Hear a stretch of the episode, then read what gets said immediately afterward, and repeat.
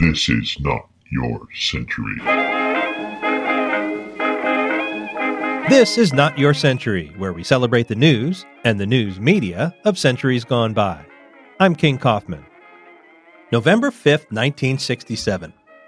Pressure is mounting on California Governor Ronald Reagan. His angry, fist-pounding denial that he'd fired two staffers in response to a gay sex scandal in his administration was not making the issue go away. It had been almost a week, and now more reports were emerging in the New York Times and Newsweek magazine. It all started on Halloween. Syndicated Washington Post columnist Drew Pearson published a column saying that the year before, Reagan had been made aware of an audio tape of a sex orgy at a house near Lake Tahoe. Not just a regular orgy, a sex orgy. And not just a sex orgy, but an all-male sex orgy involving 8 men, all close to Reagan, 2 of them in his government. Pearson had outed a key member of the Lyndon Johnson administration just before Election Day in 1964. He wrote that Reagan, though he portrayed himself as Mr. Clean, had done nothing with this shocking information for months.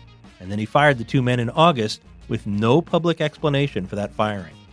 Pearson challenged the governor to take a lie detector test. Reagan responded that his veracity was far less subject to question than Drew Pearson's, and he wouldn't fear taking a lie detector test. He also didn't take a lie detector test. Now the New York Times ran a story saying that Reagan's press secretary, Lyn Nofziger, had provided 6 different reporters with information about the sex scandal, and Newsweek magazine said it had a story on the way about the scandal too. Nofziger really had created a report about homosexuality on the Reagan team. Before he went to work on Reagan's gubernatorial campaign in 1966, he'd been a reporter and columnist with the conservative Copley newspaper chain, and he continued as the press secretary once Reagan took office. He later wrote in his autobiography that he wasn't homophobic himself, although, as usual with these things, the very sentence he used to make that claim was itself homophobic. But he said his concern was strictly political. He wanted Reagan to be president someday. This was 1967. Even a hint that Reagan was friendly to gays would alienate his conservative base and destroy his chances. And besides that, Reagan was already vulnerable on this front. He and his wife, Nancy, were former actors. Writing in 1992, Nofziger said, "Because he came out of the Hollywood scene where homosexuality was almost the norm, I feared that rumors would insinuate that he, too, was one. In those days, that would have killed him politically." Although the audio tape never emerged, the rumors seemed to be more or less true. What Nofziger hoped would happen by bringing them to light is that any gays close to Reagan would clear out. The problem is that Reagan, and this is ironic given his slow response to the AIDS crisis 2 decades later, he wasn't homophobic enough.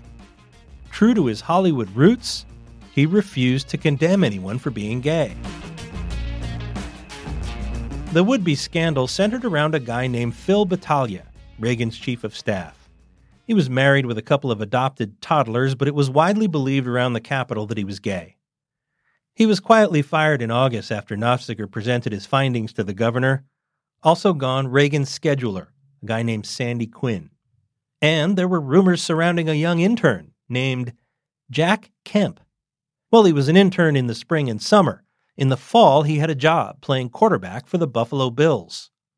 Aside from being a football star, he was a very smart, very charming guy, and Battaglia took him under his wing.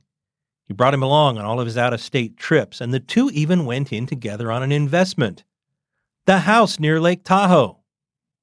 Kemp was clear to the rumors, and when his playing days ended, he served 9 terms as a congressman from New York.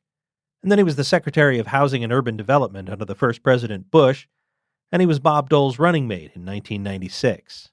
Reagan survived the scandal, was reelected in 1970, and then, after an unsuccessful run in 1976, won the presidency in 1980. Phil Battaglia, the chief of staff, quietly fired for being gay. I don't know if he was gay or not. He died at the age of 79 in 2014. Among his survivors was Lorraine Battaglia, his wife of 52 years. This has been Not Your Century, a production of the San Francisco Chronicle. Audrey Cooper, editor-in-chief. Get great journalism today at sfchronicle.com. I'm King Kaufman. Talk to me on Twitter at King_Kaufman. We now return you to your